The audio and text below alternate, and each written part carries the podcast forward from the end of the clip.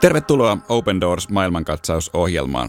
Minä olen Eero Hietala ja kanssani studiossa Miika Auvinen Open Doors-järjestöstä. Tervetuloa Miika. Kiitos.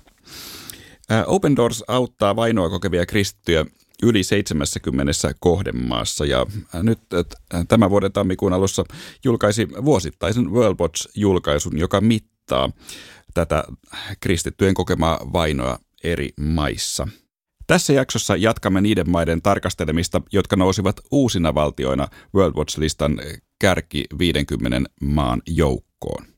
Ja Miika, viimeksi puhuimme Komoreista ja Mosambikista, mutta tänään käsittelyssä on Meksiko, eikö vain? Kyllä vain. Ja Meksikohan on lähtökohtaisesti hyvin kristitty maa, näin ainakin ulkokohtaisesti voi ajatella. Ja monta, montaa kuulijaa varmasti voi yllättää, että maa todella on listalla peräti siellä 37. Niin Miika, ketkä kristittyjä Meksikossa vainoavat? Kristittyjä vainoa ennen kaikkea Meksikossa rikollisryhmät, siis huumekartellit, jotka itse asiassa pitää hallussa, voisi sanoa, että joitakin lähestulkoon maakuntia ää, Meksikossa. Ää, sen lisäksi kristityksi kääntyneitä alkuasukkaita tällaisilla alkuperäiskansojen reservaattialueilla vainotaan sen takia, että he ikään kuin hylkäävät perinteiset uskomukset ja riitit ja tavat. Ja sitten kolmantena Meksiko on myös äärimmäisen korruptoitunut ja jotkut poliitikot myöskin käyttävät häikäilemättä valtaansa ja, ja uhkailevat kristittyjä Meksiko on siinä suhteessa jännä valtio, että, että valtio ja kirkko on vahvasti erotettu, eli vaikka katolisella kirkolla on pitkä ja hyvin näkyvä asema Meksikossa, niin samaan aikaan Meksikon juridiikka ja hallinto on hyvin sekulaaria, paikoittain myös jopa kristillisvastainen. No nämä Meksikon kristittyjen vainot aivan käytännössä, millaisia ne ovat? Joo, eli huumekauppaa käyvät eri kartellit on ainakin neljällä alueella muun muassa määrännyt omat mielivaltaiset ulkona liikkumiskiellot nyt koronapandemian aikana. Ja kieltoja vastustavat katoliset piispat ja papit sekä protestanttiset pastorit näillä alueilla on joutuneet kiristyksen, väijytysten, ryöstöjen, ampumisten ja näin ollen myös tappojen kohteeksi. Kaiken lisäksi monet huumeryhmittymät ovat rakentaneet poliittista ja sosiaalista pääomaa näillä alueilla. He tarjoavat vähäosaisille ruokaa, koulutusta, työpaikkoja, eli kaikkea sitä, mitä hallitus, Meksikon hallitus heikkona toimijana näillä alueilla ei ole pystynyt tarjoamaan ihmisille.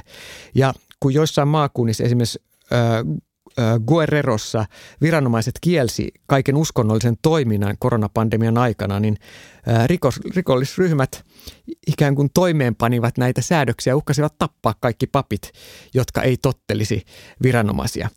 Ja jollain alueella sitten taas katoliset riitit on vahvasti sekoittunut perinteisiin pakanallisiin uskomuksiin ja jos joku yhteisön jäsen ei osallistu näihin riitteihin vaikka sen takia, että hän on kristitty ja kokee ne epäjumalan palvomiseksi, niin hänet voi, häntä voidaan kiristää viranomaisten tai yhteisön toimesta tai myös sitten karkottaa koko yhteisön ulkopuolelle, että hän on, hän on niin kuin, ei enää ole yksi meistä.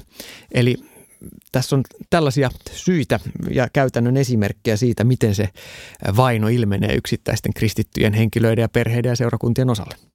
No Meksikossa todella on paljon myös harrasta katolisuutta. Esimerkiksi Meksiko Cityssä Guadalupen neitsyön pyhäkkö vetää puoleensa valtavan määrän pyhiinvaeltajia joka vuosi. Ja vainoja todella esiintyy, niin kuin tässä olemme saaneet kuulla, mutta ovatko eri kristilliset ryhmät Meksikossa erilaisessa asemassa? Kyllä voisi sanoa näin, että katolisella kirkolla on kuitenkin maassa erityisasema ja se luo jännitteitä muiden kristittyjen ryhmien kesken. Esimerkiksi uusien liikkeiden, kuten vaikka helluntalaisuuden ja katolisen kirkon myös sen piirissä olevan uudistusliikkeen välillä. No jotain on kuitenkin tapahtunut, koska Meksiko on nyt noussut listalle. Eli miksi Meksikon listasijoitus on muuttunut?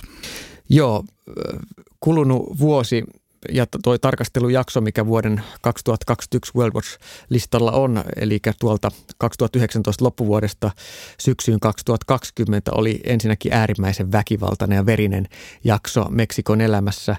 Meksiko on aiemminkin ollut World Watch-listalla 2020 tilapäisesti tippu 50 maan ulkopuolelle. Nyt sitten taas nousi kolmelle siellä 37. Rikolliset hyötyvät tuosta maan epävakasta sosiopoliittisesta tilanteesta ja koronaviruskriisistä. Se on yksi iso syy siinä, että, että maa pomppasi noinkin korkealle. Nämä ryhmittymät on vahvistanut alueellista hallintaa koronan varjolla, koska Meksikon poliisiviranomaiset on ollut täystyöllistettyjä ja ovat hädintuskin pystyneet pitämään valtaa monilla alueilla. Ja näin ollen rikollisryhmät on käytännössä hallinneet isoja osaa maata, vahvistaneet otettaan ja kun mietitään hiukan laajemmin, niin katolinen Crux Now-uutistoimisto raportoi jo vuonna 2018, että Meksiko on maailman vaarallisin paikka katoliselle pastorille.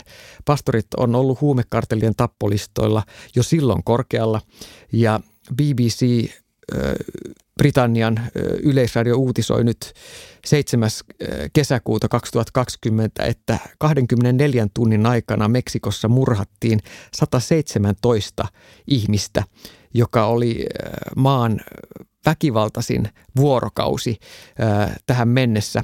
Edellinen oli samana vuonna viime vuoden huhtikuussa, kun 114 ihmistä murhattiin yhden vuorokauden aikana.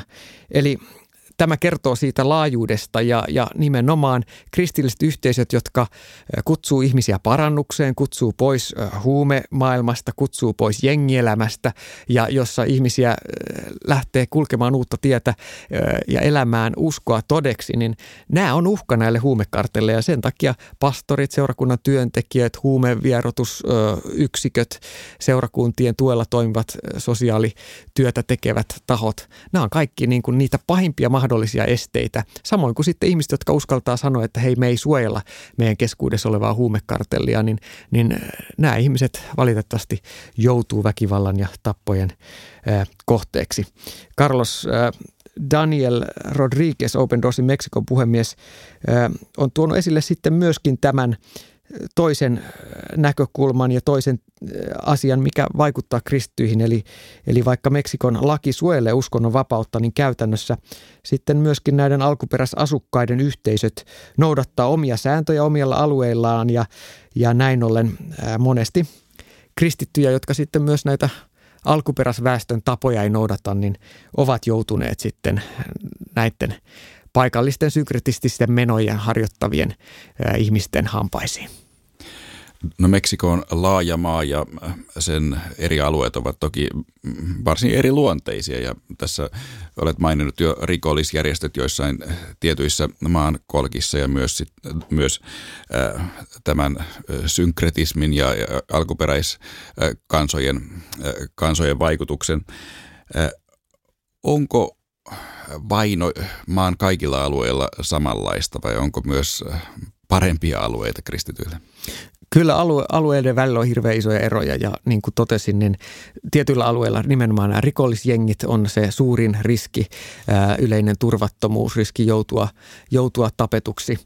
Ää, toisilla alueilla sitten on nimenomaan kyse siitä, että kristityt vähemmistöryhmänä on ää, jonkun alkuperäisheimon näkökulmasta ulkopuolinen joukko. Eli nämä heimojen parissa kristyksi kääntyneet, niin heidän tilanne saattaa olla se, että koko perhe karkotetaan vaikka koko alueelta, kyläyhteisöstä. Ja näin ollen heidät nähdään vieraina, koska he on, katsotaan hylänneen heimotavat.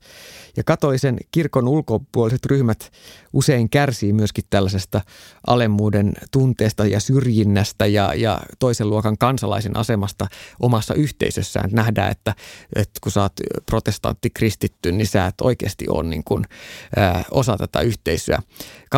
Katolinen kirkkohan on myös hyvin moninainen Meksikossa tietyillä alueilla. Se on hyvin synkretistinen, eli katolisen kirkon toimintaan on omaksuttu paikallisia pakanatapoja. Siellä esimerkiksi ehtoollisen yhteydessä tietyllä alueella saatetaan uhrata kukko, laskea kukon verta tämmöisenä uhririittinä alun perin pakana Jumalille ja se on otettu mukaan. Eli tämä on hyvin moninainen tämä Meksikon eri kristittyihin kohdistuva vainon todellisuus. No, miten Open Doors käytännössä Meksikossa toimii? No Open Doors tukee näiden murhattujen pastoreiden perheitä, leskiä, lapsia sekä hengellisesti, henkisesti ja sitten myös taloudellisesti. Usein miespuolinen pastori meksikolaisissa perheissä on myös perheen pääelättäjä ja näin ollen perheen taloudellinen asema on heikko ja tietysti myöskin se ää, yhteiskunnan turvattomuus on, on sitä suurempi. Sen lisäksi Open Doors tarjoaa traumaterapiaa myös näille seurakuntayhteisöille, joiden keskuudessa ää, väkivaltaa esiintyy. Ää, samoin myöskin sitten tukee väkivallan kohteeksi joutuvia seurakuntia valmistamalla siihen vainoon ja väkivallan uhkaan.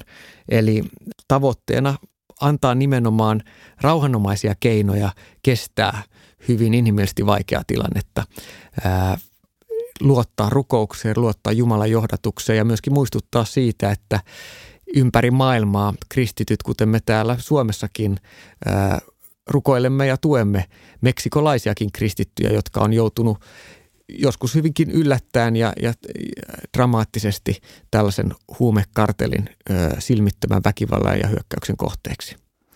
No Meksikon tilanne kuulostaa laittomuuksineen yhdistettynä koronapandemiaan ja todella näiden huumekartelien suureen voimaan. Kuulostaa varsin lannistavalta. Onko Meksikossa ja näetkö näillä Meksikon vainotuilla kristityillä jonkinlaista valoa tunnelin päässä, toivoa? Kyllä näen, näen toivoa siellä, missä Kristus vaikuttaa, niin siellä niin kuin Jeesus on rauhan ruhtinas, niin hän on myös tuomassa rauhan. Äh, ajattelen, että jokainen kristitty tarjoaa anteeksi antamusta ja myöskin se toisaalta kertoo siitä, kuinka suuri uhka yksittäinen kristitty tai seurakunta on näille huumekarteleille. Jeesuksen rakkauden parantava voima on niin suuri, että paatunutkin rikollinen voi saada elämäänsä uuden sisällön ja, ja se on suuri voima, joka on myös suuri mahdollisuus. No nyt jos äh, Meksikon äh, vainuttujen kristittyjen tilanne on kuulijassa herättänyt halun tehdä jotakin, niin mitä kuulija voi tehdä heidän tilanteensa parantamiseksi? Open Doors haluaa aina muistuttaa siitä, että kun me puhutaan kristittyjen vainosta, niin paitsi että on näitä inhimillisiä tekijöitä, jotka vaikuttaa siihen, että kristityt juuri valikoituvat syrjinnän ja vainon kohteeksi, niin taustalla on myös aina hengellinen sodankäynti, hengellinen taistelu. Sen takia rukous on äärimmäisen tärkeä ase tässä ää, kamppailussa. Eli kyllä mä rohkaisen jokaista rukoilemaan ää, meksikolaisten kristittyjen puolesta ja Open Doorsin ilmainen lehti, jonka voi tilata osoitteesta opendoors.fi, antaa myös lisätietoja. Siellä on joka päivälle sisältävän rukouksen, sisältävä tämmöinen rukouskalenteri.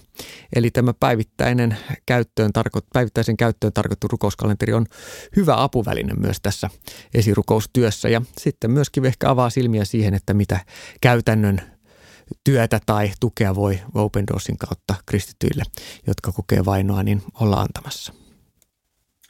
Tämä oli Open Doors maailmankatsaus ja tässä jaksossa käsittelimme jälleen Open Doorsin World Watch-listalle uudelleen noussutta Meksikoa. Open Doors-järjestö tukee vainottuja kristittyjä ympäri maailmaa ja muistuttaa siitä, että kristityt ovat maailman vainotuin yksittäinen kansanryhmä. Open Doors julkaisee joka vuosi World Watch-listan, joka kartoittaa kristittyjen vainoja ympäri maailmaa. Open Doors palvelee vainottuja kristittyjä yli 70 maassa. Lisätietoja saat osoitteesta opendoors.fi ja YouTubesta hakusanalla Open Doors Finland.